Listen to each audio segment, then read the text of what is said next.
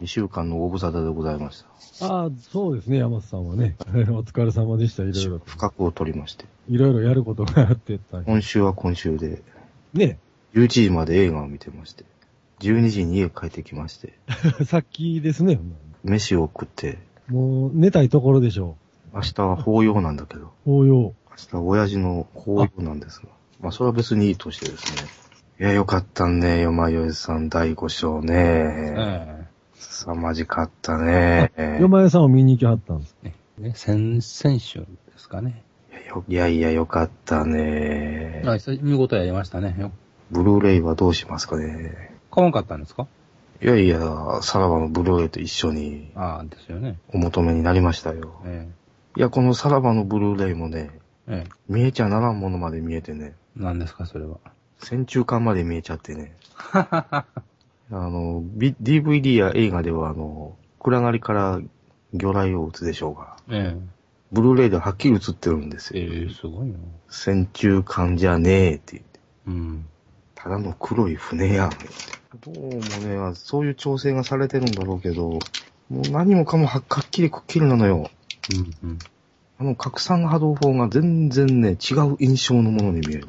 うん。マスターの画質なんでしょうかね、ほな、その。映画のスクリーンもこんなんやったかなとか思って。言われてみれば、三十数年前、そういえば戦中間見えてたような気もするなと思い出してですね。 30何年前の記憶はなかなか、うん。そんな細かいとこも。思わず2回見ちゃいましたよ、さらばも。アニメでそんな画質は変わるもんなんですね、ブルーレイになって。変わる変わる。まあ、リマスターしたんでしょうけどね。まあ、さらばはね、持ちがいいのはまだわかるんですよ。問題は、パート1の映画版ですな。うん。あれの原版がどこまで残ってるんだろうか。うん。あ、置いてあるでしょう置いてないですかだあ、テープですね。 テープか、フィルムですか。パート1の音楽って、ソカマクとか、音楽の楽楽譜が残ってなかったっていう話やからね。うん。うん。ああ。まあでも、あそうか、楽譜でね、うん、残してますかね、普通は。だからまあ有名なエピソードですけど、今やってる2199の音楽は、うん。パート1を中心に昔の音楽を再現してるわけですよ。へえ。で、初代の BGM って楽譜がないって言って、はいはいはい。耳コピで楽譜をしたって。オリジナルの作曲者である宮川博先生の息子が、おー、息子さんが。サウンドトラックだけ別にあるんですかね。うん。ああ、それだったらまだ、あ、それでもしんどいですかね。まあ、音楽はともかくですよ。うん。絵の方はだってあれ、テレビシリーズを再編集して劇場にかけてるんですけど、大元が16ミリのフィルムですからね。うん。それを劇場用にするってことは35にボアアップしてるんですよ。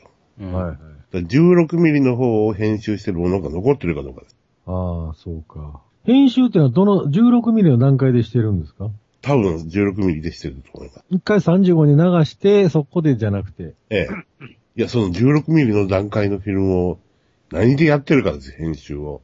あの、ラッシュだって、その、根が、根が起こし、いやいや、えっとですね、一回その、フィルムとして上がってくるのは、うんえ、オプチカルで音声が入ってないラッシュが上がってくるんですよ。ああ、はあ、はあ、はあ。それ映画で系の編集は普通やって、うんその後に音、あの、声と音楽入れた、オプそチカれルも合構わせる成んですかのを、もう一。回焼き直すんですよ、16ミリって。はあ。多分そのあー映画の編集やってやるのはその段階のフィルムじゃないかと思うんですね。うーんで、音と音楽が入ってるそのトラックを抜い、抜きながら、ボアアップして、あだから結構めんどくさいことやってあると思うんですよ、その、おアナログの段階のボアアップってやつは。だからその段階のフィルムが残ってるのかどうかですよね。 あ。ああ。どうなんですかねそんな、いちいち全部残さないもんなんですかねさあ、どうでしょうね。どのま段階あ、あまたね、映画なんて、劇場映画なんて、あまたあるわけで、どれを残す、どれを残さへん。まあ、全部残す。そういえばまだブックレットは開けてなかったな。うーん、そんな解説は一切ないな。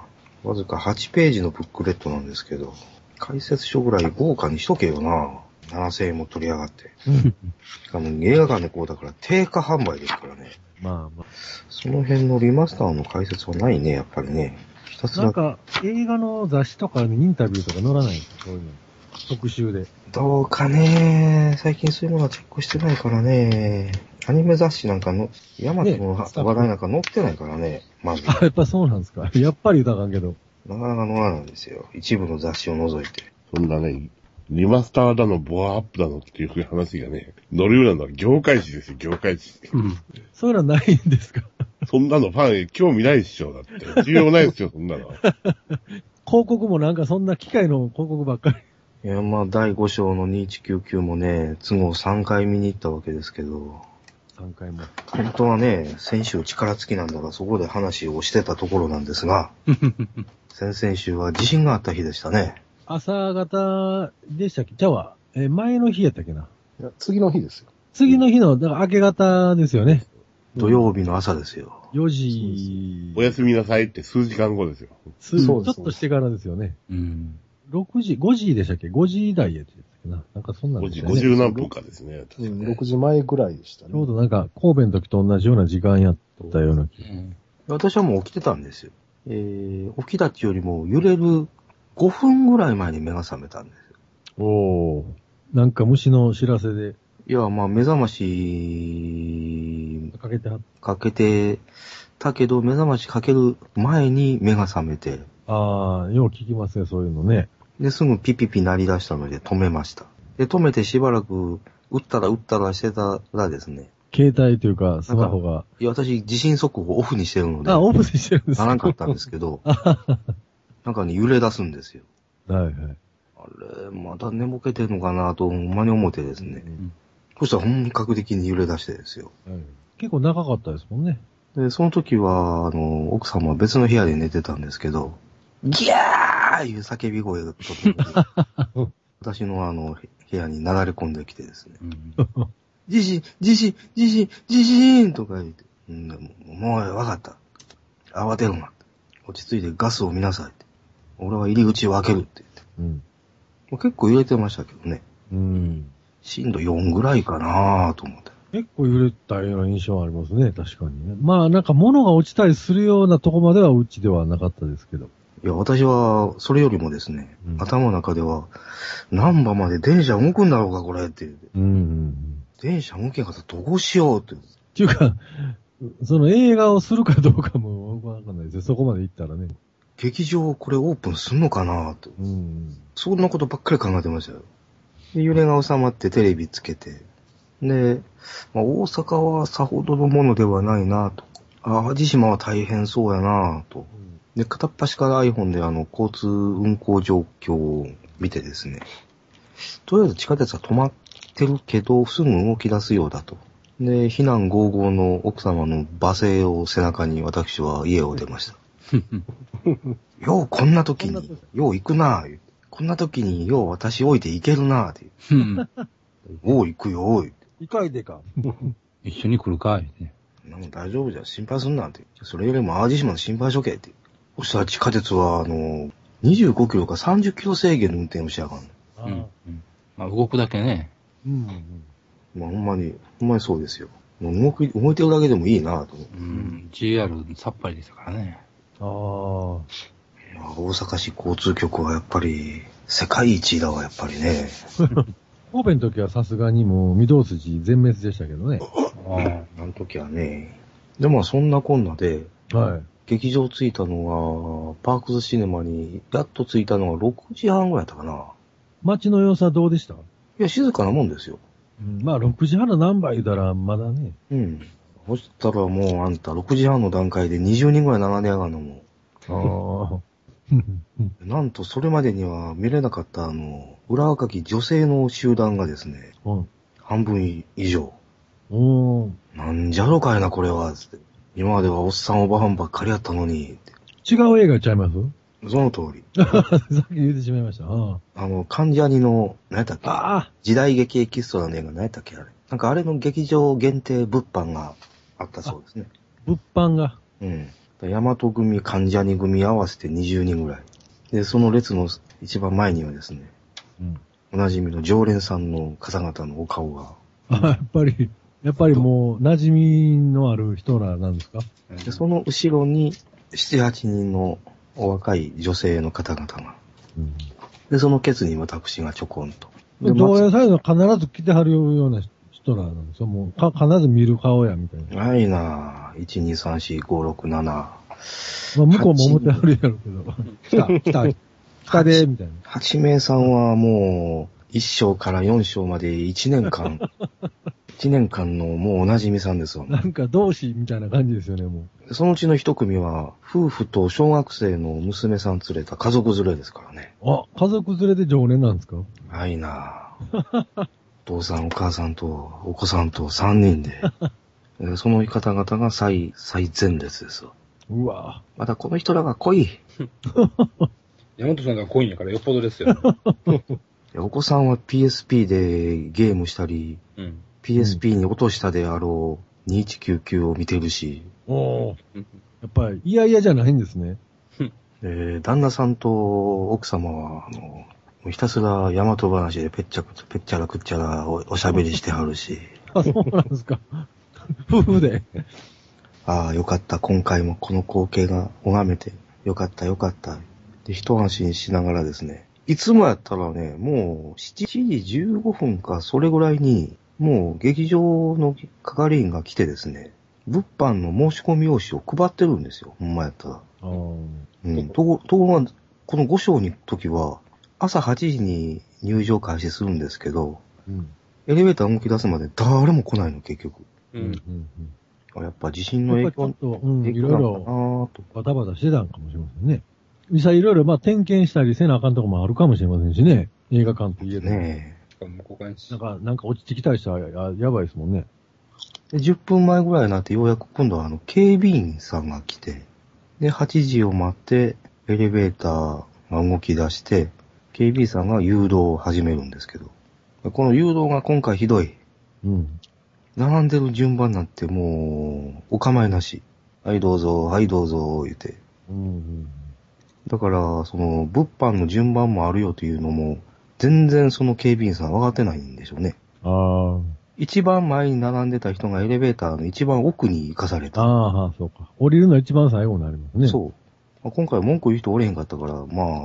うん。ええことはないけど、別に何事もなく過ぎましたけどね。うん。で、それまでは違うんです。ちゃんと8人ごとに区切って、で、8人グループの一番後ろから先にエレベーターに乗せて、おおえらい厳密ですな。そう。あの、先頭並んでいたエレベーターの扉の前に来るように、ちゃんとそれは誘導して、でも物販って同じもん売ってるんでしょで、同じもんって同じもんっていうか、別に2番目に行こうが3番目に行こうが手に入るわけです。何をおっしゃるえ劇場限定ブルーレイもあるんですよ。けどね。みんなそれを目当てなんですよ。それは数が限られて、みたいな。そうなんですよ。限られてるやつがいっぱいあるけどね。あるでしょまあ、3日で大体売り売り切れてるんですけど、ああ。今回は違った。2日で売り切れたみたいね。おおだんだん盛り上がってきてるんちゃいます動員もじゃあ増えてきてるんですかね多かったよ。うん超満員よ。朝から。初回が。何割ぐらい一番でっかい、観客数の多いスクリーンでね、あれ300席ぐらいやったかな。一番でっかいスクリーンで400席ぐらいやったかな。うん。満員。ええ。ええ。大したもんですね。うん、す初ご回。いですやんか。テレビ人広気映画告。ですやん。うん。大ヒットですやんか。大ヒットですよ、あんた。テレビ広告が大きいんですかね。で、初回が終わって、エンディングが終わって、明るくなった時に、大拍手ですわ。うん。みんな 拍手が起こるんですかうん。それはいいですね。パークシナモン2199で、初回の後に拍手が起こったのは初めてです。うん。あみんなやっぱり良かったんでしょうね、あのそれだけ。うん、今回は面白かった。うん。もう見応え十分。劇場で見る値打ちはありましたうね。ん。今日まあ最終日だったんですけどね。まあ毎回最終日には絶対行ってますけど。いや本当は6時50分の回に行くつもりだったんですが、ちょっとお仕事が伸びまして、本当の最後になったよ。うん、最終回になりました。またパチパチなんですかまあさすがにそれは、ああ、さすがにそれはないけどね。拍手団は私だでけもや、ね、私だけやったけ言っど、てるでしょう。まあまあそれはいいとして。いやいいや。や、まあさすがに毎回毎回最終回は平均年齢40、平均年齢42、3じゃないですかね。うん。ざっと見た限りやっぱほ3 30代。代。いや、30代はいない。 40代。う40代以上だね。40歳以上だわ。全員。で女性ゼロ。そこそこ入ってるんですかやっぱり最終日でも。いやー、40名さんぐらいですわ。うーん。でも3回見に行くの山さんぐらいちゃいます何を言う。いや、だって、まあんたねああまた会う時あるんですかまた5 2回回目、も6回も見に行く人おるのよ。いっぱい。 1回の踏切で。今日はいねや、うん。初日の人は、うーん、お顔は見られませんでした。山さんもじゃあ、あの、あれが、機会が許せば5回も6回も見に行きたいっていうも方ですか当然。あうの、ん。入場者プレゼントのステッカーをできるだけ揃えたいですがね。もう毎日でも揃。えてるじゃないですか。いやー毎回3セットしか揃ってないんだけど。十分十分。ヤマトークがあった第3章だったかな。あの時はね、えー、ステッカー5枚揃いましたけど。いや、面白かったですわ、ゲンさん第5章はね。これぞヤマトですわ。あ、そうですか。うん。まあ、いろいろと見る人が見れば、あの、文句もあるんだろうけど、うん。私なんかのもんにしたらもうほんと大満足ですよ。なんせ今回ね、さあの、作画にもえらい力が入っててね、うん。めっちゃこう品質っちゅうやつですわ。で、は、今井さん、なんか違いがありませんでした、あ、今までと違うなって、うん。明らかに違うなって。うん。目、目。目の描き方、あ、目の描き方、これ違う。 3回も見たら気がつきますかね。あのね、みんな目が生き生きしてんのよね。うん。こんなに目が生き生きしてるアニメ見るの久しぶりだわ。お、じお邪魔女ドリーム以来だよ、本当に。ゃあそれ。まあ、あと、CG プラス手書きのあの、ノウハウがこなれてきたせいか、メカに違和感がだんだんなくなってきて、第5章で、あれ完成されてんじゃないのあれ。うん。アナライザーロボットを除いて。はいはい。アナライザーのパワーパワードスーツを除いて。うん。だから、ちょっと臭かったけどね。うん。まあ、今回、艦隊戦がね、2回あるんだけど、1万隻対うんヤマト1隻という戦いがあるんですけど、うわそれが1回でしょで、あの、序盤に1千数百隻かな、あれ。ぐらいでしょうかね。 1千隻対ヤマト、ただ1隻。うん。で終盤に1万隻オーバー VS ヤマト1隻っていう戦い。ね。うん。もうさすがにね、分かってるんやけどね、うん。ああ、もうあかんって思ったね、これは。あかんって、その、 その、まあまあいいですわ。はいはい。これ、あかん、あかん。ヤマトは第5章で終わると。あ、もう終わる、これは。 こんなん絶対無理って。うん。いやいや、この感覚はヤマトヨトワニのゴルバに囲まれたや時以来だよ、本当 に。あの時の映画でね、思ったんですよ。うんあ、これあかんって。 もうこれで、もう終わりやーって。それも平みたいに買ってもらったからがっかりですよね。そうそうそうそう。今回はさすがにね、まともにはやり合わんわけですけど、なんとか突破しようという、そういう戦いやから。終盤の方は特にみ見せ、ちゃんと見せてくれますもんね。あれ、長々と作戦会議とか、ああしてこうしてっていう、ヤマト側の描写をあれ、あえて抜いてましたからね。ねガメラス側ばっかりですもんね。それがいい効果を上げてたような気がします。うん。まあ、テンポ良かったですね。うーん。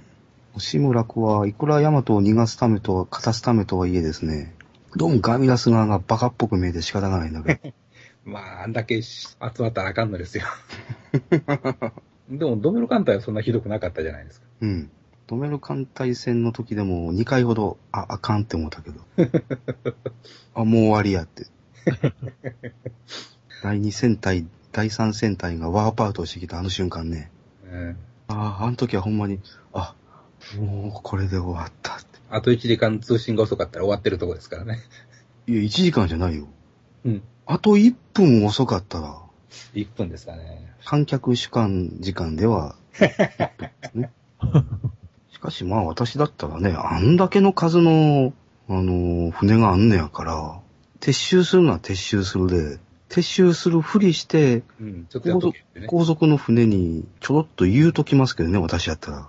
ワープ間際にもうちょっとぶちかまして沈めて、沈めてからワープしてこいっていう。うん。まあ、だけど、それしたら5章の、5章始まって30分足らずで終わっちゃいますから。そういう戦略的には、まあ、宇宙の戦いがよくわからんけど、リアルなんですかや全然戦リアルじゃなく術、て。い戦術か。うん。や、相変わらず、宇宙の海は俺の海の世界ですから、打って打って打ちまくれですからね。相変わらず宇宙には上下があるわけですよ。まあ、今回のヤマトは下からも攻撃できしてますから。まあ、くるくる回ってましたけどね。ミサイル持ってますから。どっかで見た砲撃シーンやなと思ったら、ヤマト3やないか、これは、って。これは絶対大丈夫やな思ってたのは、デスラーの暗殺ですけど。 あら、さすがにね。さすがにね。 うーん、みんなそんな信用もしてませんよ。うんああ、影武者か。そういえば喋ってないな、こいつ、って。うんまあ、しかしまあ、これっきりで、あのおっさんが出てこなくなると思うと、ちょっと寂しいもんがありますね。ズエリックのおっちゃんがね、今までほぼパーフェクト視線だったのに。ええ残念だ。えー山根さんもほんなら全部見てはるんですか今故、障まで。ええで見てます。あの初初日第1回は見てませんけど。大体日曜の一晩緒に、一緒に見に来はったことあるんですか山根さんと。あります。二回ほどかな。その間もう黙って二人とも見てるんですかあそうそうですよ。劇場の中ではね。うん。中にはね、ぺちゃくちゃ喋りながら見てる人もおります。う。うんん。とか、片隅から声が聞こえてくるっていうことは、まあまあよくあります。まあそういう、あのー戦闘シーンばっかり目が行きがちなんですけど、うん最初と最後に戦闘シーンがあって、うん。間二つは、これがまたあの、えーまた違う見せ場の話が二つ続きましてですね。これがまた泣かせるわけですよ。旧作のエピソードを、あの、手を変え、品を変え、ネタを変え、こう、パラパラと散りばめてるわけですよ。ああ、浮かぶ要塞島の話を、これ、ここにか。うん、うん、うん。うんあのロボが出てきましたからね。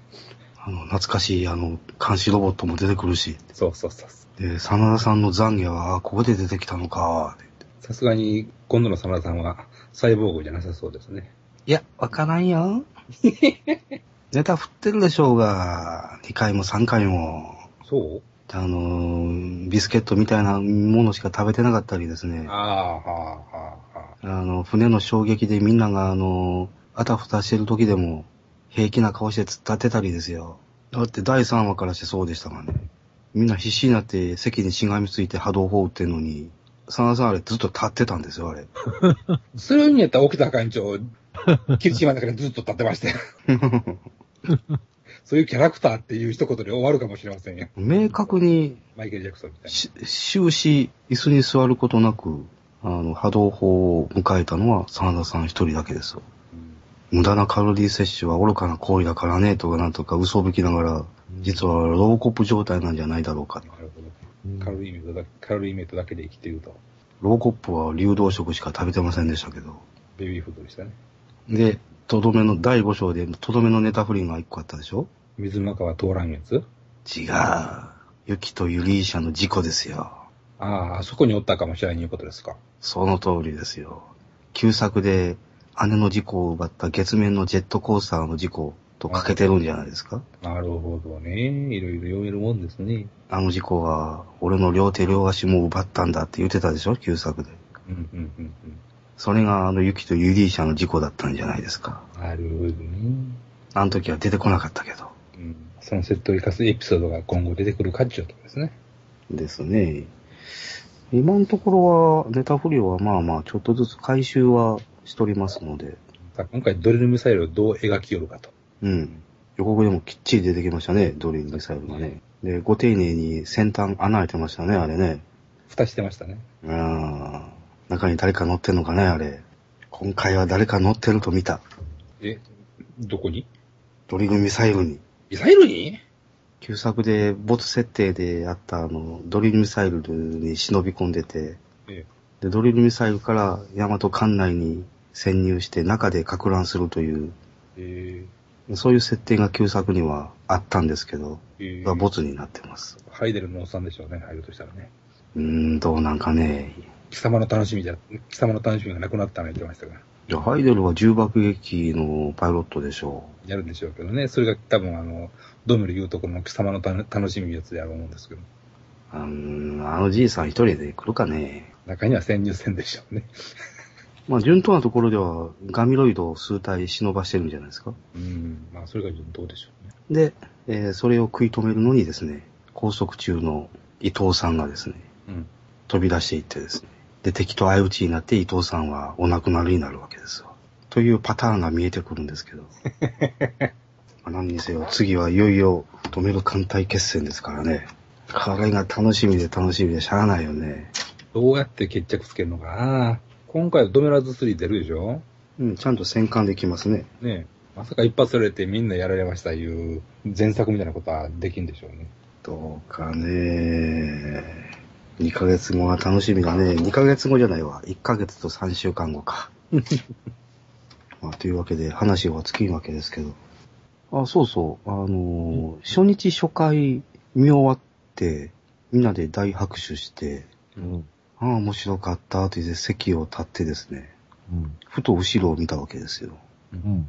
そしたら、あの、見覚えのある、妙齢の女性の方々が、四五人ずらっとすぐ後ろに並んでて、うんあれと思ったらですね、山よさん、うんヤマトークで一緒に並んでたあの、あの方々ですわ。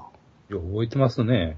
いや、だって、この人らももう、ほぼ初日に、初回に来てますから。うん。うん。女の人らだけで来るんですね。いや、その方々はね、なぜか男性一人に連れられてっていうような、そういう、そういうグループですわ。へえ。まあ昔の、今でも続いてるのかもしれんけど、昔のサークルやファンクラブのその流れでした。ああ、そうかな。という雰囲気を醸し出してます。せやけどみんなで、あやっぱり拍手が起きたっていうのは、やっぱり共通して素晴らしいもんがあったんでしょうね。もちろん。いやいや、なかなかそう、揃わないですよ。自然と。まあいやないですよ、普通は。うん。劇場でね。誰かが、ディレクターが手回してたわけじゃないでし ょ無理から。劇場で拍手したのは、すあの、エピソード3の ラストカット終わってから拍手はしましたけどね。それをみんなで。 えへええ。せ先行のないとか先々行のないとか知らんけど、そんな時間、やっぱり深夜って、うんやっぱりそのみんながいいなと思ったわけでしょうね、多分そのうん、あラストカットみたい自然とな、ああー、これで終わりかっ ていう。拍手が起こったっていうのは。いや、それ以前に、まず、そういう人たちが集まってるっていうのが前提ですけどね。ま当あま然あ、そうなんでしょうけど、その、だから、僕もいろいろなも見う、方の次元が違うでしょだから普通の映画ではないですよ、絶対に。普通の、映画の普通の上映では絶対ないです。う。うん。あんまり聞いたことイベないンですトけにど。なってるっていうことですよそうね。そあう、そうです、イそうベントです。ですかそうですコンサートだから、コンサートと一緒ですよ。その、もう好きなミュージシャンのファンしか来ないじゃないですか。うんうん。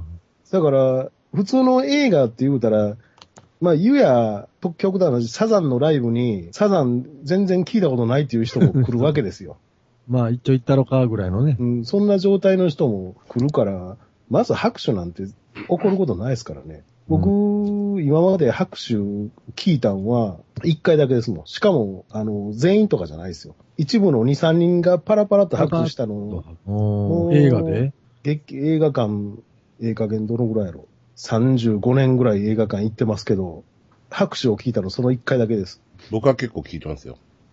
それ、は、あの一般、一般的な映画ですかえいや、普通にあの、まあ、そういう映画ですけどね。あの、あースターウォーズでしょはいバはいックはトゥーザフューチャーでしょうい。ん。はいはいあと何があったかな結構ね、まあ、あの、初日とかですけどね。うん。先行。行オールナイトとかね。やっぱりさ、一番そうやそういうの見に行くコアな人らの、もう間近に行くっていうそうね。そう次元が、次元がやっぱ揃ってるんでしょうね、こう、なんちゅうか。前のめりに行ってる人たちですよね。そうそうはいそう。うんうはんうん。そういう人たちが揃ってるとね、結構聞いてますよ、僕は。うへんい。だから、基本、拍手もするでっていう気持ちも込みで言ってーますからああ、ね。まあまあ、拍手し、そうかもしれませんけどね。まあ、ちゃんと期待にこ、それなりに、それなりに応えてくれてうんるう。んうん拍手することで、俺もこの映画の一部になったでっていう人たちですよね。参加するんですよね。うん。背もたれに。に背中を預けてない人らですよね。そもううそうもう、あの、前、前、もう前ちょっと傾姿勢で見ているような人らですよね。クラウチングスタートみたいな状態で見てるじゃないですか。まあ、そういう状態で拍手ももらえない映画っていうのもたくさんありましたけど、ね。ああ。逆にその、あまあ、ブーイングって日本人なかなかせえへんけど、それなんやみたいな空気になるときあるんですかやっぱそれはドヨドヨドヨっていうのは、この間、ついこの間やりましたよね。エヴァンゲリオンってやつでね。 りああ、終わった後に、えうーんって感じです。あうーんって感じでした。えライブ、全員ファンしか来てへんのに拍手の一つも起これへんライブってもう最悪じゃないですか。もう次から絶対来てもらえないですね、そんな。まあ、エヴァンゲリオンはね、とうとうこの私が DVD、アマゾンから買ってないしな。なんかすげえ噂聞いたんですけど、あ、あの、劇場予告がおまけに入ってるのが、なんか全国の劇場の予告が入ってるらしいんですよ。は、噂ですよ。僕ええ本当かどうか知らないです。はい。あの、当劇場でっていうところの映画館の名前だけ違う予告が山のように入ってるっていう、何のた、ああ内容は同じなんですか、ええ中身一緒です。何のために。マニアックですね、それは。うんいや、テアテロ A&P ではっていうのが入ってるわけですよね。田辺国際では。ララララジオジさん。あ、クレヨンしんちゃん見てきたんですよ。おうめちゃめちゃ面白かったです、今回は。うーん。今までは外れが、外れてたんですかああ、ずっと外れてましたね。うーん。外れって言ったらあれですけど、あの、なんでしょうね。あの、ほっこりする出来ではあったんですけど、うん、うん。あの、ゲラゲラ、投資で笑える映画になってたんで、こん今年はね、うーん。頑張ってたなと思ってね。このグルメサバイバルってやつ。う。そうです、そうです、そうです。うん、だから、スキヤとコラボの、はいはいはい。あースキヤは牛丼の上に焼きそばが乗ってますけど、え普通に焼きそばの話です。えああ、焼きそばの話。牛丼の上には乗ってないです。うん。 うん。うん、やはり名作であったか。いやね、見た後本当に焼きそばが食いたくなる映画なん ですよ。おうおうこれはたまらんぞと。それは十分な、もうう、ん。出来じゃないですか、もう。でね、あの、笑ったのがね、その、イオンモールにひっついてる映画館ですから、うん。あの、出たところにフードコートがあるんですよ。で、やっぱり出そたうら親な親子連れがね、親子連れがそのまま直行してね、焼きそば買ってるんですよ。わかりやすい。すげえコラボだと思って。うん。サブリナミナルでコカ・コーラ飲ますような話。アラビアのロレンズ見たら、なんか飲みたくなるやつね。あの、伝説のソースってやつがあって、うん。それを一生懸命運んでって、グルメ、B 級グルメコンテストみたいなところに運んでいく話なんですよ。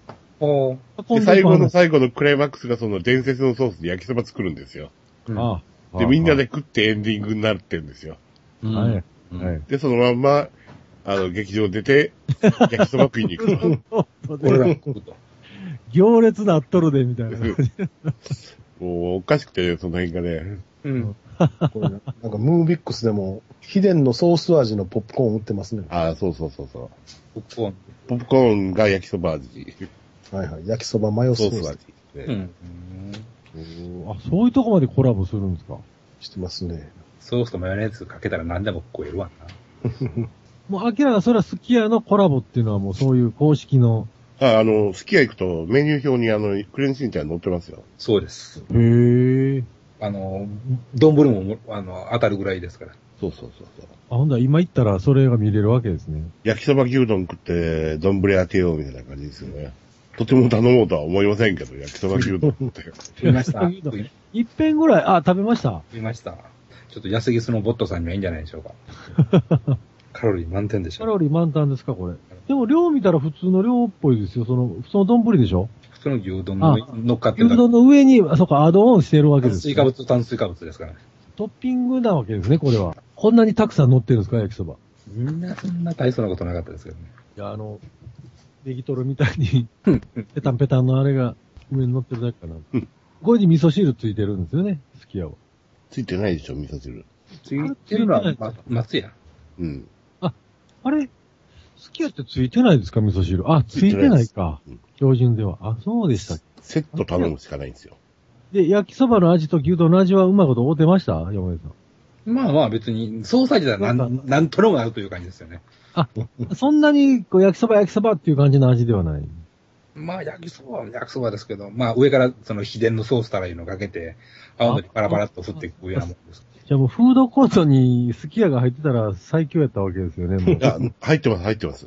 入ってるんですよ。ええだから普通にそのみんな牛丼食ってますよ。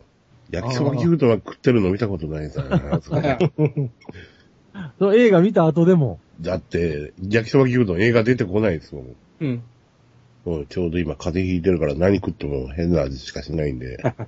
ね何でも食えますけど。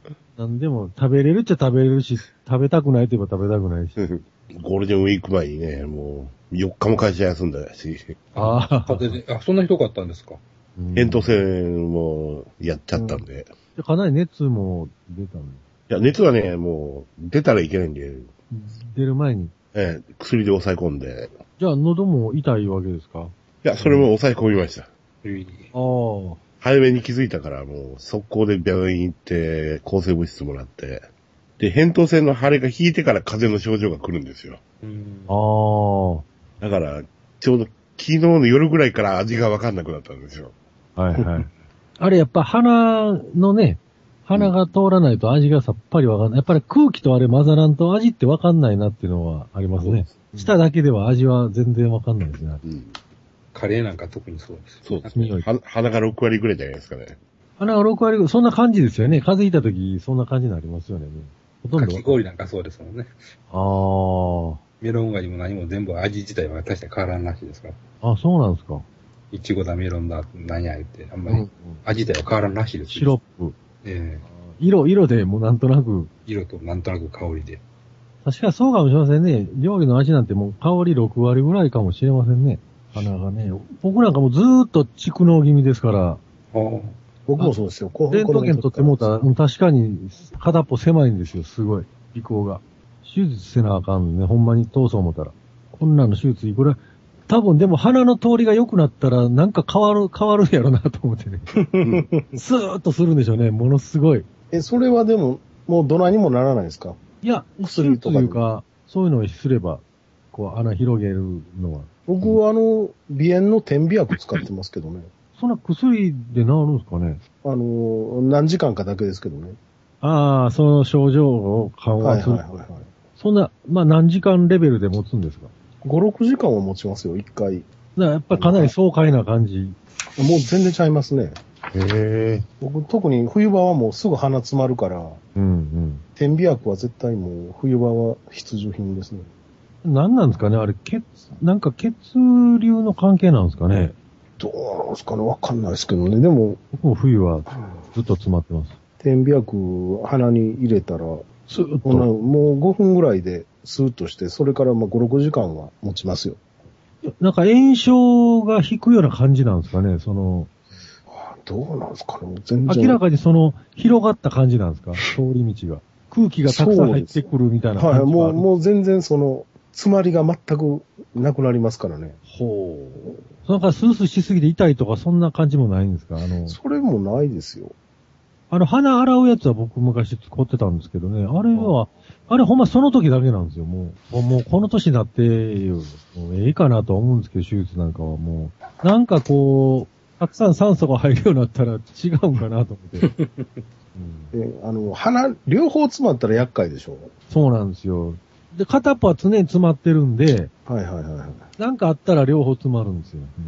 うんら僕もね、前は、両方詰まるってことはめったになかったんですよ。それが何年か前に両方一回詰まって、でその別に風邪ひいてるわけじゃないのに、やったと思うんですけど、ほんで、これはなんか死んでしまうんじゃないかと思 って、もうこれは息できなくなって、もう鼻両方詰まったらやっぱ怖いですよね。口で呼吸せなあかんから。そうですね。ええこと一つもないですよね、口呼吸は。ほんで、その時に初めて点鼻薬買って使ったんですよ。そうすると効果がかなはいり。はいはい。で、それ以来、ちょっと点鼻薬はいもう必需品で、抗炎症剤みたいなやつなんですかね、ひょっとしたら。ステロイドとかそんな系ではないですよね、多分。ナファゾリン塩酸塩。それは普通に売ってるんですか薬売局。。ってますす、売ってます。えー、クロルフェニラミン、マレイン酸 塩。アレルギー性鼻炎、副鼻腔炎の緩症状の緩和、鼻詰まり、鼻水、くしゃみと。じゃあどういう時に点鼻するんです寝る前とかですかそう、僕は、だからもう、両方、ちょっと詰まってくるなと思ったらやります。ああ。一応、片普方だ段は、普段は別に使ってない。普段はまあ、そんなに、あの、片方だけやったら、うん。どうってことないっていう。あの、まあ、呼吸ができればね、あれですけど、両方詰まったらやっぱり、でもなんか怖いんで。うん、怖いですよね、それは。これでも確実にその鼻が通るようになると声は絶対変わりますよね、多分。ああ、そうですね。絶対それは声は変わるでしょうね。本当に空気の量が変わるんなら。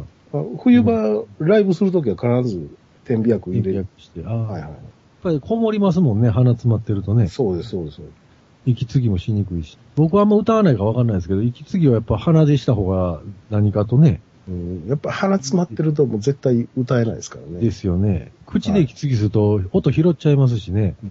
そうか、いっぺんその、なんとか、なんでしたっけ天秤薬です。な名前。まあ、誰でも、どれでも一緒ですかその効果が一緒ならもう。あーどうですか僕は佐藤製薬のナザールというやつを使ってるんですよ。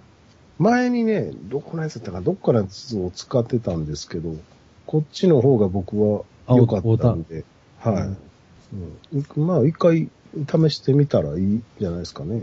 もし会うてたら何かの時に役立つと思いますよ。そうでしょうね。いっぺんやってみたいですね。そんなに通るなら。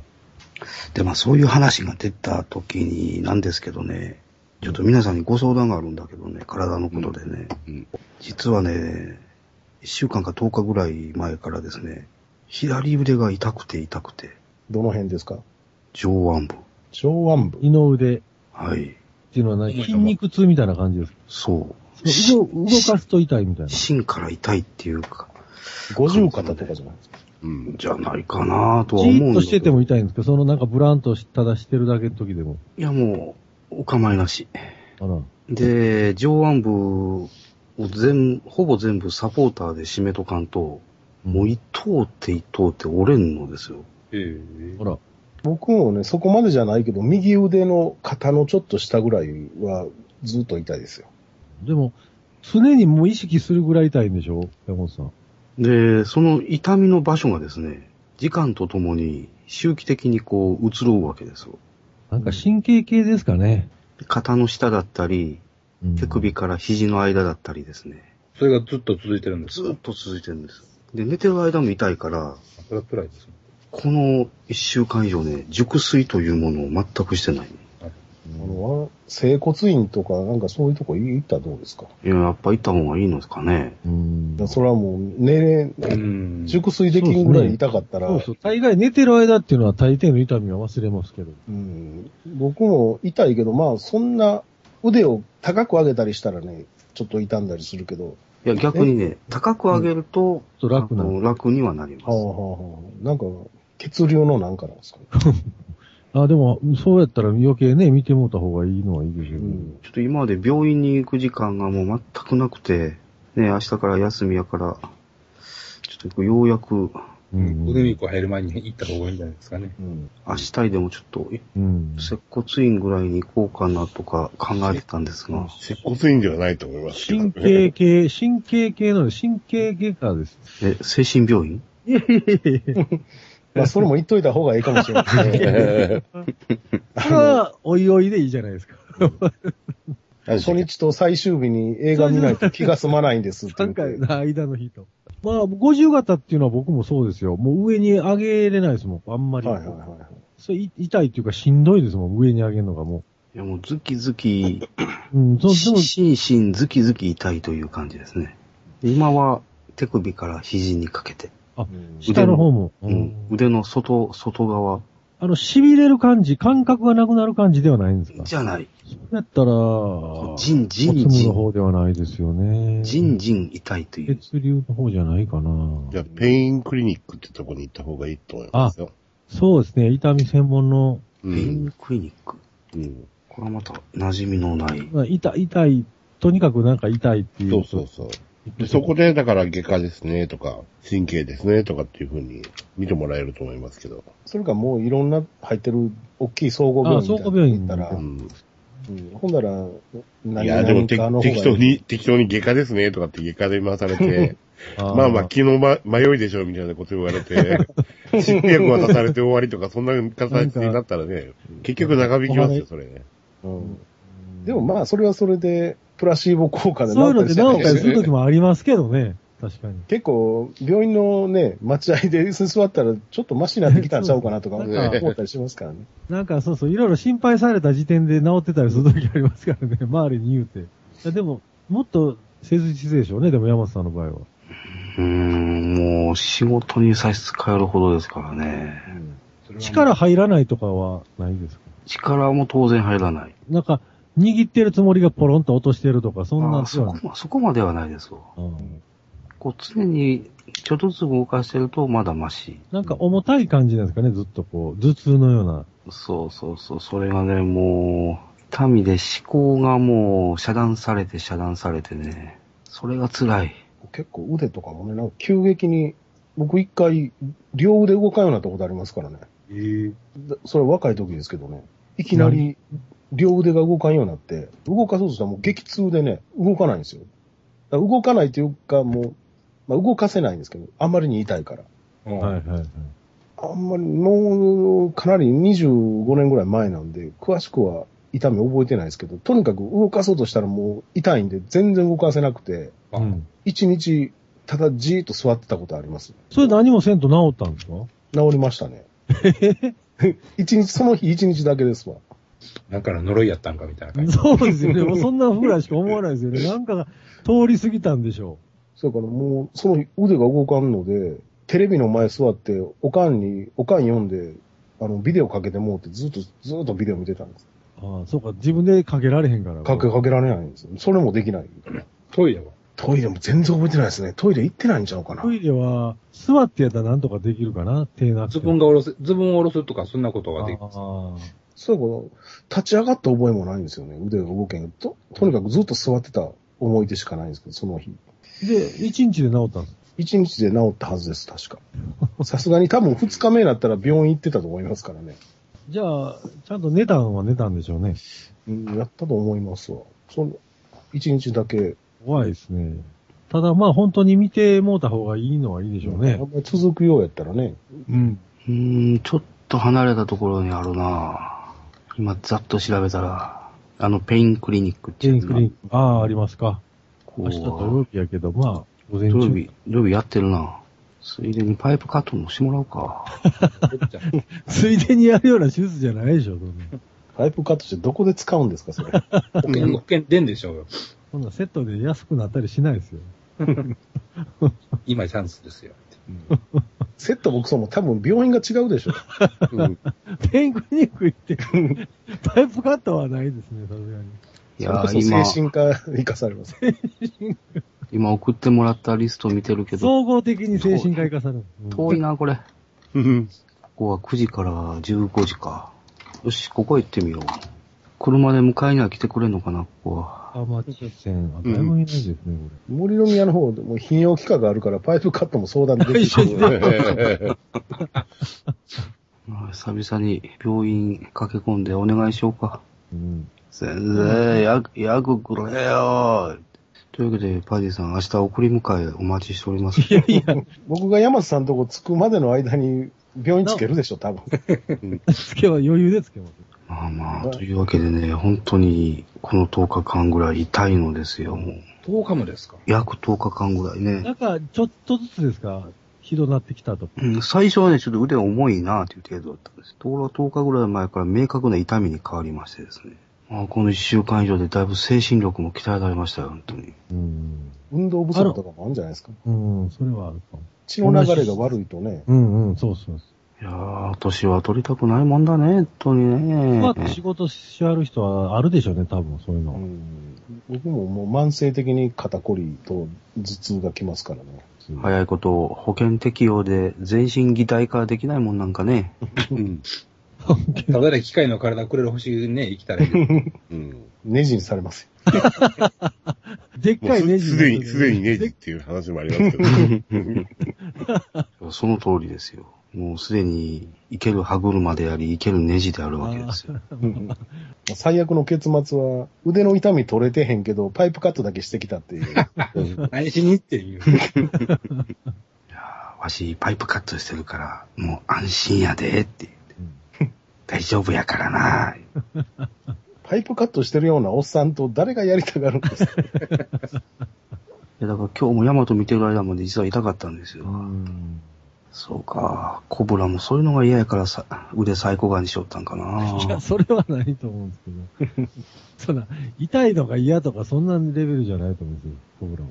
あの、ゴルゴもね、ギランバレー症候群っていうのが、時たま出ますよね。最近出てないけど。あ銃れ握られへんようになるって いう。確か何年ギランバレーじゃゃないんかな、あれ。何年か間隔で発症するんだよね、あれ。あれんで、なんか治療を、時々で違う治療をしてますよね。まあ、大抵、あの、権威を何人か呼びつけて、クルーザーに読んでるやつでしたっけ、あれ。そうそうそうそうそ麻薬なしで手術して。う。いやいや、女犯しまくってですね。あれ、ギラバレーは確かに、レイプす、レイプまがいのことすると収まってましたよね、最初の頃。えでも、なんか収まらん時ありました。あれ、よな、なんかどっか、ドイツかどっかの話の時にいきなり医者のとこ駆け込んでい、とにかく治せみたいな時があったような気がする。原因不明や、言って精神的なものに起因するのではないかという、うん説がね。もうそういう説が有力ですが。あれだけ、ずっと寝てる間も緊張しししっぱなしの生活やとそうなるやろうという穏やかな見解がありました。僕も前言いましたけど、あの、頭痛のひどいのが一回あって、もう死ぬかな思いましたけど、えええそんなあ、の、群発頭痛を言ってね、まあ、ググってもらえればわかりますけど、痛みの中で最強と言われてる。ええもう割れるどころやないみたい な。あもう、あの、ずっとその、トンカチのとんがった方でずっと殴られているような痛さいです。い、ガンガンですか。ガンガンに。へえあ、もう俺これ死ぬな思いましたね、夜。はあ、で、20分か30分続くんですよ、それが。うわ。この間ねちょっと廃人状態になるんですよ。ももう何も考えん、何うもで何きにもできへんっていう。はで、収まった時に、まあ、パソコンで調べたら、もうどうやら症状は群発頭痛やと。あうん。で治す薬はないと。ないないんですよ。で、僕の場合はね、でも1回、2回来ただけやったかな。はいで周期的に来るんですよ。1年に一遍ええとか。僕の知り合いでバンドのメンバーで、ひどい人いましたけどね、1年に一遍必ず来る人。ええでもその間何にもできへんっていう。それが一週間ぐらい続くんですよ、その、一週間。な決まった、こう、そうそうなんです。その、その時期だけね。うん。で、それ過ぎたらまだケロッとなくなるんですよ。うんだから、ようわからん。直す、直ら、直せないんですか。治せないんですけど、抑える薬はね、最近なんか出てるらしいんですよ。はだからその、その時期が来たなと思ったら、来たなっていうか、まあ一日、初日来るまでわかんないですけど、あ、え来たらもうそれ飲んどけば次の日、マシとか、ずっとしばらくマシとか。えもうバファリンだろうが何だろうが効かないんですか。はバファリン何にも効かないです。その頭痛薬全く効かないですよ。普通の片頭痛とも違うんで。あ、ちょっとすごいですよ、あれは。怖いなぁ。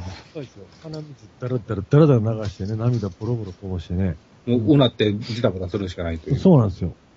ただね、やっぱりね、まあ、多分ね、血、神経圧迫系やと思うんですよね。う。うん。で、血流がどっとこう、なんていうか爆発的に増える感じになるんかな。それで血液、血管がボンとこう、膨れて、あっちこっちの神経に当たりまくるみたいな原理っぽいんですけどね。うん。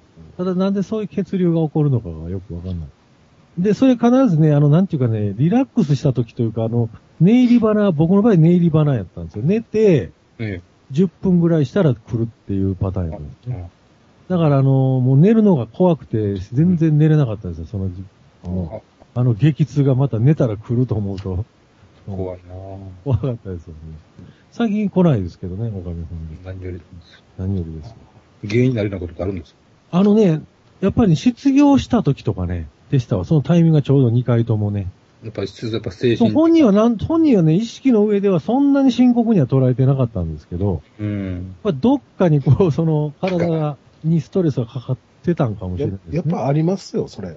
あのね、本人の意識の中ではね、うん。あまあまあ、しゃあないかぐらいの、その、まあ、ちゅうか、まあ、そんなに深刻ではないんですよ。うん。でも、、体の方になんか、よ、なんか抑えてる部分が来るんですかね、あれね。うん。僕もあれですよ。人が多いとこ行くと、ストレスかなんかしないですけど、肩から後頭部にかけて、ギューってなんか、痛みが走りますよ。ああ。もう耐えられへんぐらい頭痛なる。へえ。ああ、うんなんちゅうか、そこまで意識的には恐怖してるわけじゃないのに、はいはい。いや、自分ではもう全然、まあ、別に人混み嫌やなとか思いますけどけ、ど、その、そう、そそうんいなわにゆる恐あ怖になのっ、てるわけじゃなはいいのはで。いはい。あの、自閉症とか引きこもりみたいな、そのほんまに人がおるとこが怖くてとか、もうそんなんは別に自分自身はね、あ人多いな、邪魔くさいなぐらいに思ってるだけやから、あれ、だそけれでども、、体の方が反応はいはい、すそるうんで、ですすそうです。よね。うん。やっぱ体は正直ですね。あそういうことですよね。体正直っていう。左腕が痛い。山田さんはなんかストレスじゃないですか。ストレスかなゴルゴみたいに人殺しすぎたんかなというかもう、ヤマトで忙しすぎたんちゃいますもう、仕事とヤマトでもう、心あ休まる暇がなかったんちゃいますいや、心はヤマトで休めるわけですよ。休めますかそんなに集中してみ て。ヤマトの乗組員以上にバタバタしてますから ね。乗り組むのがよっぽど、のんびりしてたかもしれ乗組員の方がゆったりしてますよ。ないですよね。見る方がそんなバタバタしてどうすんねんという。いやー新しいヤマトの乗組員は24時間参考体制ですからね。 いや、まあまあ。みんなシフト表組んで、それに基づいて勤務しておりますのでね、楽なもんですよ。まあ、基本的にそこで寝泊まりしてるわけやから、欠勤とかはないですわね。うん。どこにも行けないから。どこにも行けない。けど第5章ではサナさんが遅刻してましたけど、遅刻。 寝坊でしょ、まあ言うたら。遅刻っていうかね、反乱に巻き込まれて拘束されてたんですけど、サナさんが遅いなぁ、あの人時間に正確やのに珍しいねっていうセリフがあるんですけど、うん。テレビのやつで今何話 ?2 話でしたっけこの間。 3話。 3話でしたっけあさっては雪風の話です。一応見てるんですけど、面白いでしょまあ、今回の別に2199に限った話じゃないんですけどう。、うん。オリジナル見てる時も思ったんですけど、うん。ミサイル、ミサイルっていうか、大砲とか撃つじゃないですか。はいはい。あの、波動砲じゃないやつ。はい。ショックカノンですな。あれって、なんちゅうんですかそういう、電磁砲みたいなやつじゃないですかそれとも弾撃ってるんですかほんま に。えー、陽電子砲です。エネルギー波っていうやつです。陽電子そんなもん。陽電子衝撃波砲です。ほんなら、あの、物理的な弾が飛んでるわけではないんですね。そうそ飛うぶ時もあります。飛ばあすそういう時時もあるんですか陽電、で、電子2199ヤマトはですね、もう、今度は最初から、そういう陽電子の光線砲と、それから実体弾、両方撃てるんです。が3話でも実体弾撃ってたでしょありましたよね。うん。いや、そうやから、この弾って、撃った後どこで供給するんやろうなと思って。その飛び出しをどうするんですかいや、ちゃんとあのラウンジ。は。ちゃんと砲弾を格納してるわけですよ。装填して売ってますからね。でも、あれ、宇宙に出てるから、一応、有限っていうことでしょ弾自体いやいやは。三式弾の初おへお披露目は、冬大陸の木製の水のような大気の中でしたでしょうん。あとはあれですよ。まだヤマトが発進する前に、あの、空母を撃ち落としたじゃないですか。あ、そうか。はいあれが初披露目か。あれも、あれも実体なんですよね。あの時はエンジンが始動しなかったから、実体弾しか撃てなかったのね。だから地球に、地球におるときは、その弾を作る工場かなんか補給が、ができないですよはいはいはねい。宇宙に出たら。宇宙に出たら、あれどうしてるんですかもう、なくなったらもうそれでええわっていうことなんですかええちゃんと艦内工場で製造してますよ。その材料は管内ど工うす場るがあ原るんです料はどうするの原料は。あはいはで、第5章ではですね、次の話ね。第5章では、まあ、さテレビ版のずっと先の話ですけど、い。うん。ヤマトの環境、環境室の左右に、レーダーが出っ張ってるでしょ。ははは今回ね、その片方がね、丸ごと敵の砲撃で削げ落ちるんですよ。ほうほで、次の話では、ちゃんと復旧してます。うん。レーダー半分なくなったのに、次の話で大急ぎでね、またあの、給させてる。復旧させるんです。うといんうことは、館内工場で作ってるんです。工場の場合はあるんう。ですそかの原料はどうしてるんですか原料は工どうしてる場はえとして。鉄なりなんなりは。で、次の日曜日の話で、うん。金属資材を補給する話があります。補へ給、ーどっから補給するんですかエッケラドースという、あの、土星の衛星土で星の衛星。えー旧作ではタイタンでした。うんそ。こまで飛んで。エンジンが不調をきたして、電動管が溶けるという事故が発生しました。で資材の在庫がない、手持ちが少ないというので、あエンケラデオスに行ったら、コスモナイトの鉱山が後から、あの時の機材がまだ動くから、あそこで補給しようじゃないかというのですね。というわけで、旅の途中に、鉱山っていうか、あれは原料は手に入るわけですね。旅の途中でね、ちょこちょこ補給できそうな星があったらですね、うん。取りに行っとるわけですよ。おーなるほど。 B メラ星では、あ、B メラ4では、あの、水を補給しましたので、水があるんですかあ、まあまあそうか。まあそうか。うーん。ちゃんと補給はしてます。うんほんで、あれや。アナライザーが、この型番になってるのはなんなんでなんですかまあ、その辺、今の時代に照らし合わせたか、なんかして、ちょっと人間味をう薄めさせてますよね、今度のアナライザうん古代の私物じゃなくなったんですよね。ほうほうほう。ヤマトの備品になったんですね。えー、ー。で、第3話の時点では、アナライザー、あのーまあ、そんなにね、動き回っちゃないんだけど、うん。後の話で動きまくりますので、もう、そそれなりに活躍しますよね。うん、ただし、戦車は持ち上げませんけど、うんなんですが、今日見てきた第5章ではですね、うん。多少無茶します。うんまあ、その辺は後々お楽しみということで。あさっての放送ぐらいまでは、あの、コンソールにはまったままですよね。え、第3話でちゃんと、あ、3話で外れるんでしたっうけんね。、外出ました。うん冬大陸の、あのー調査で。だってね、オリジナルの方を見る限りでは、これを量産せよって思いますもん ね。これが容疑おったら勝てんちゃうかって。なんかこれは分析しよるんですかアナライザーいうぐらいが。そうです。コンピューターなわけですかほなあの、ヤマトのサブコンピューター、自立そう、あの、自立行動ユニット付きのサブコンピューターという、最初からヤマトの、 AI, AI なわけですね。ヤマトの一部なんです。制御できるんですかで、時々、サーさんから、あのー、初期化お、お前初期化するぞ言って脅かされてます、ね。今回は分離して勝手に上下のパースで動き回るとかそういうことはないんですね。ないです、ないです。相変わらず指は伸びますけど、うん。頭の部分だけ重力を無視して飛んでたりとか。あの、嫌いにひっついたりなんていうことはしません。うん。ああ。まあなんですが、第5章で多少無茶しますのでですね。うん。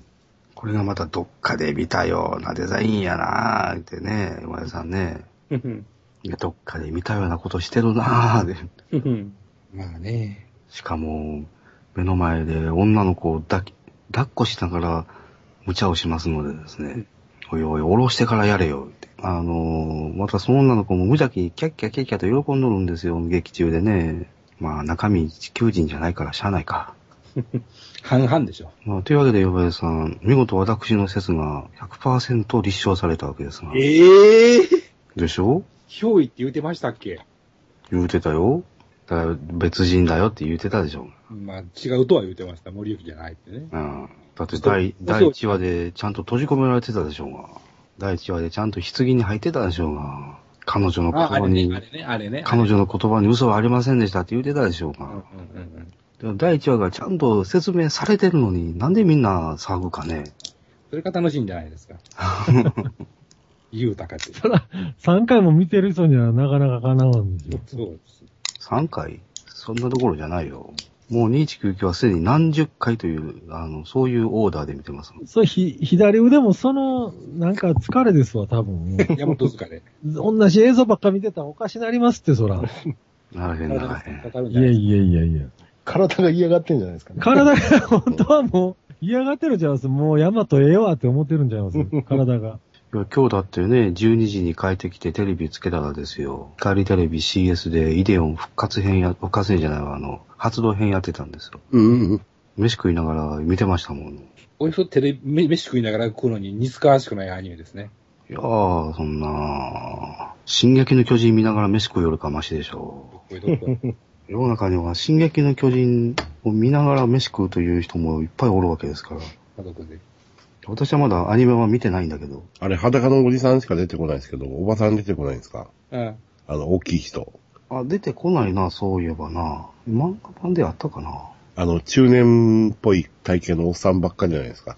漫画版で出てきたっけパディさん、出てきましたっけ女巨人。うーんそう言われると自信がないですね。見たことがあるような気もせんでもないですそけど。もそもいや、私はね、3巻ぐらいしかまだ読んでないんだけど、あの、なんか筋肉の、は、剥がしたようなやつでしょ違いまし皮剥がしたようた。皮な。剥がしたような。人体模型図みたいな。そうそうそうそう。いや、あれは、あの、一番でかい巨う人んです。。ボスですよね、あーあれはね。普通にあのー人間の数倍程度とかはいはいはい。の奴らって、裸のおっさんじゃないですか。おっさんかおばはんかわからんような巨人はひおりましたけどね。ロン毛のね。うん。あちょっと、それは性別がどうのこうの中、外見上の際は、まあ、判別し、あの、は、なんとも要領を得ません、あれは。うん。人間とは違うんですよね。人間なんです。その辺がちょっとまだはっきりしてないんですよ。まあ一応生物ではあるんですね。有機的な。いやまあ、それすらも怪しい。うん、だから巨人っていうのは、うん例えばもう、そんな性すらもう全然関係ないっていうか、有性生殖とかしてるわけじゃない。一応ヒューマノイドっぽい外見ではあるんですけどね。あー細かいところを見てくる、見てると怪しいんですよ。チンコはついてないですね。ついてないで、バリバリ人間食っとるけど、本当に、なんて言うたらええの自らの食料として生存のため、食う、生きるために食うという感じでもないわけですよ。はい。まかり間違ったら、食った後吐き出してますからね。普段何を食うてんねやろみたいなとこもない。そううんまあ、テレビのアニメでやるにはちょっと放送コードギリギリのところですよね。そうぼちぼち見てみようか。進撃の巨人も。忙しいな、もうハンターハンターも見返さない感じ。僕、ハンターハンター挫折しましたわ。もうやめました。うん。そうそう。関西地方のハンターハンターの今のアニメ版って、関東よりも遅れてるんですかあれ。えわかんないです。関東がどこまで行ってんかわかんないですけど。いや、だって4月の末ぐらいに、アリ編が始まるはずだったのに、えこの前見たらは、まだ、あの、ゲンスルーと戦ってましたけど、いはいはいはい。ゲンスルーまだ決着ついてないですよね。戦い始めたところですよそうですね。で次の話で、ゴンの腕が爆破される話。あれもうそろそろ始まってるんじゃないのかなと思いながら見てたんだけど。月曜の晩やから、次が、なんだろう、えーキメラアントに入んのは、5日か12日か5月、5月入ってからですよね、何にしても。ゲンスルーがラスボス戦やから、あと2回で GI 編は終わりですわ。うん。次の1回だけでは無理。 5月中頃から次行くんじゃないやっですか。ぱ関西は遅いのね。まあ、なしか、あの、GI 編までは、旧作のアニメ版がありますので、まあ、特に見んでもいいかなと思ってたんだけど、アリ編からが初アニメ化ですからね。さあ、アリ編のあの、グロいシーンがどうなるんだろうかね。楽しみですね。これでも放送時間も違うんですね。関西は夜中関西夜中ですね。これ、ここ見る限りでは毎週日曜朝10時55分って書いてますけど。うん。え、ほんだあれ別に深夜アニメではなかったですね。そう。だから大幅な規制が入るのではないでしょうか。うんでも、結構、旅団の時とか首飛ばしたりしてましたけどね。あ、そうなの私、抑止編全部見たいから知らんけど。旅団と、あの、マフィアの下っ端とか戦うじゃないですか。あれ結構バンバン首飛ばしたりしてたはほうほうずですけどね。いや、そうやから夜中なんかなと思ったんですけど。ハンターの映画は結局水じまいやったなぁ。見てる前にテレビでやるんじゃないですか。まあ別にハンターはどうでもいいですけどね。2ヶ月後ぐらいにようやくあれが出るわけですよ。窓かマギか劇場版のソフト化がようやく出るわけですよ。 これがまたね、微妙にまたいいタイミングでね、2199の公開と被らないわけですね、これが。祭りが続くってやつですよ ね。続きますなぁこれから2199は6章7章と公開間隔が縮まりますので、まあ、制作の方々大変だろうね、今ね。追い込みでもいや、だって、ツイッター上であの、進撃の巨人の監督さんがアニメーターを募集してましたからね。う、アホかと思いましたけど、何それ。 空いてる玄関マンいませんかとか言ってね。 間に合ってねえんだろうなと思って。あーコンピューターの整備やったら行ってやってもいいけどな僕は今、タブレットの方では図書館戦争を見始めました。映画ちゃいましたっけえ映っ、画のと、アニメの映画の方ですね。実写の映画の方は、これからですけど。全然話も何も知らないですけどね。うん、僕も知らないですよ。知らないで見てますけど。一番見る限り、なんとなく、まあ、ちょっと最後まで見ようかなぐらいの映画です。日本の話なんでしょうね、な題名からして。えっ、と、え、SF っちゃ SF なんですかねよく知らないですけど。いうんえ、あれは、誰が、誰と誰が戦争するんですかや、なんか、え本を規制する側と、図書館好きのって言ったらあれですけど、ちょ図書館を守るための、その、まあ、警察みたいな組織みたいなのがあって、うん。そういう同士がなんか、今のところ争いやってる、派閥争いをしてるみたいな。まあ、表現の規制をどうこうするっていうのの拡大解釈版みたいな話ですわ。その本を規制する側っていうのは、何、何者と言ったらあれですけど。わかりません、ま だ。そこまで話進んでる、見てないんで。ああ。図書館って公のもんやから、図書館を守る人らは、国というか、公務員みたいなもんなんですよね。いやーどうなんでしょうね。いや逆でしょえう。国家権力は図書館を潰しにかかってるんじゃないですかでも、図書館管って轄はどこで、図書館で、文化いや、よその辺の組織関係がわかんないです。だから、その、表現を規制して回ってる方の、その、なんでしょうね。下っ端のその、部隊みたいなのは、えー、警察っぽい感じの制服を着てて、まあ、図書館だけじゃなくて、その一般の書店でも、えこの本はどうのこうの回収しますみたいな感じで、トラックで乗り付けてって本を回収してもらってるような、ああ、なるほえーど。本がダメって言うんじゃなくて、有害図書を取り締まるみたいなことなんですか。うん、みたいですね。で、図書館側になんかその警察組織みたいななんか、その警備組織なんかわかんないですけど、そういう人たちがいて、で、なんかとある本を出した作家さんを、えー囲ったところまで読みました。読読んだっていうか見ました。保護したところまで。もう、だから本自体が悪いっていうわけではないんですうねん、。そうですね。あれありましたよね。何やったっけ歌詞、歌詞451。歌詞4号。あ、そうですよ。本がもうあかんっていう。ララララジオジさん。あ、そうそう。そういえばアイ iPhone を導入したんで、はいはい、はい。いろいろ聞こうかなと思ってえーどうぞどうぞ。おー待ってました、待ってました。ましたんですが、もうええ時間なんで、また、いいやいやいやいや。ろいろわからんところがまだあるんでね、うん。あの、iTunes とりあえず、ご自分のパソコンに入れたんですけど、はいはい。これ転送するのは、そのなんか、USB と、この、ライトニングのコードをつなげるわけですか自分のパソコンの USB と。そうです転ね。送、あそう音楽とか入れるときは。そうですね。同期みたいなんで。ええなかなかこのね、ライトニングのケーブルがね、まあ、でっかいとこ行きゃあるんでしょうけど、普通の電気屋とかあんまないんですよね。えーついてなかったんですか こそういうとこあるんですかの中入ってるでしょ いや、電源は入ってますよ、充電器はね。いや、ついてますって。えケーブうん。ル ?USB の AC アダプターとイヤホンと、そう、それは確認しましたあ。その、充電用のケーブルじゃないんですか充電用のケーブルが USB、まあ確か片っぽ USB になってますわ。それですそれをコンセントです、コンセントそうです、そううです。だから、兼用ですよ。うん兼用なんですか、これ。だから、僕、充電専用なの出ました、これ。充電器の先っぽのコンセントのとこだけ外れるでしょはいはい、外れます。充電時はコンセントの方さして、そのパソコンとやり取りするときは、そのコンセントの先っちょっと抜いて、USB で。あパソコンあ、とあスマホそういうことです。これ USB でも充電できることなんですかね、ひょっとして。できますよ。同期するだけだったら、無線でいいんです。無線でもいいんですけどね。無線、いや、僕、無線ライン入れてないんで。ああ、そうか。ちゅうか、あの、あれは、借りて、まあ、使ってますけど、au の Wi-Fi スポットとかいうやつ。ほうほうほう。家では、これほんま、いいですね、Wi-Fi は楽で。うん。で、あの、聞いたら、これは、あの、まあ当たり前やけど、あの、パケットには、料金は一切か関係ないやつだから、なんぼ使うてもね、規制は入らない言われました。じゃあ、それと、お家のハブをつなぐ。うん、そうなんですよ。今、それ繋いでるんですよ。で、今、うちではもう Wi-Fi で iPhone やってるんですけどね。じゃあ、無線経由で同期できますよね。できますの。えいやー、こ同のじそパのソコンに入ってる音楽とかですよ。うん。同じ Wi-Fi のネットワークにパあのパソコンもいないといけないんですよ。ああ、そうか。うん。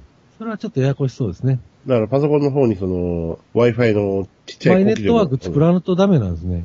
あのちっちゃいドングルかなんかつけて Wi-Fi に参加させてやると Wi-Fi 経由で同期ができます。ああそうまあ、線で繋いでもいいわけですね。あその方が確実は確実です。確実。まあ、確かに無線経由の同期はね、遅いんですよ。うん。ああ。そのなんか、キューブって四角いし機械がなんかもらえるんですけど、うん au から。スイッチをね、ディップスイッチみたいなのがあって、ルーター、ルーターっていうのと、オートっていうのと二つ選べるんですけど、うん。オートでやってください。ルーターは選ばないでくださいって書いて、オートの方にスイッチしてあるんですけどね。これは関係ないか、でもネットワークは。いや、だからそれをすることによっては他の au ユーザーがい。うん。ボットさんちのネットワークを使えるように なると。ほー。え、そうなんですかボット欄、ボット欄に侵入ができるわけです。でき、怖いですね。下手に共有設定をかけてると ですね、乱れてしまうわけですよ。こんなんでも電波ってそんな届かへんでしょ家の中ぐらいなんでしょそうなんです。ボットさんの秘蔵のフォルダがですね、しない間に火を吹くわけですわ。 記憶だ、俺らないですけどね、私は。これで、なんか iPhone4、4は、こういうコネクタが上にあったんですよね。あ、ヘッドホンコネクタヘッドホンコネクタとかが。ー。はいはいはいはい。下になってるんですよ。そうですね。これが非常になんか使いにくいというかね、うん。したまま手で持ちにくいんですよ。あははは。下、支えれないんですよ、下を。いや、私はね、下にあった方がいいなと常々思ってるんだけど、いやー、上の方がいいですわ。これは僕のスタイルからしたら。家でやるにしても、スピーカー繋いだりして聞くんですけど、そうかな手で持った時も、その辺はね、5羨ましくてね。あと5、画面が長いんですわ。ちょっとね。うん。長いというか、方に比べたら。うん。でやってみるとね、あのー、iPhone のアプリって、こう、ハード、ハードで、ハードキーでこう戻るボタンがない代わりに、左、前の画面に戻るので、大概左上になんかそういうボタンがあるんですよ。こう、完了とか、まあ、完了じゃないけど、こう、時で、戻る時でも左上にあるんですよ、大抵う。ん。これがね、微妙に親指がしんどいんですよ。うん届かないんです。ここれ前の 4S の方が、 そういう意味でぴったりやったんちゃうかなって僕の手にはと思ってね。左手で持った時にも。あれ ?5 じゃなくて 4S も選択肢になりませんでしたっけ店に出てませんでしあたったんですけど、まあどうせやったら、って、あの、新しいやつを買ったんですけいや、ど、もうすぐ 5S 出るのに、みたいですけどね。全く別物と言われてる 5S が出るんですけど。うんうんうんちょうどクーポンがね、もう間近やったんですよ。1万円引きの。まあ、5もね、決して悪くはないです。うん。ただ、白がないというのが不満でですね。うん いや、白ですよ、僕買ったの。いや、あれは白ではない、白で、まあ、後ろはね、グレーですけどね。だいぶ前にも言った通り、あれは白でわかりまし た白ではわかなりまい、白でではも、ない。表面は白ですよ、表面は。表は。えー繰り返します。ラジオチさんから何言うて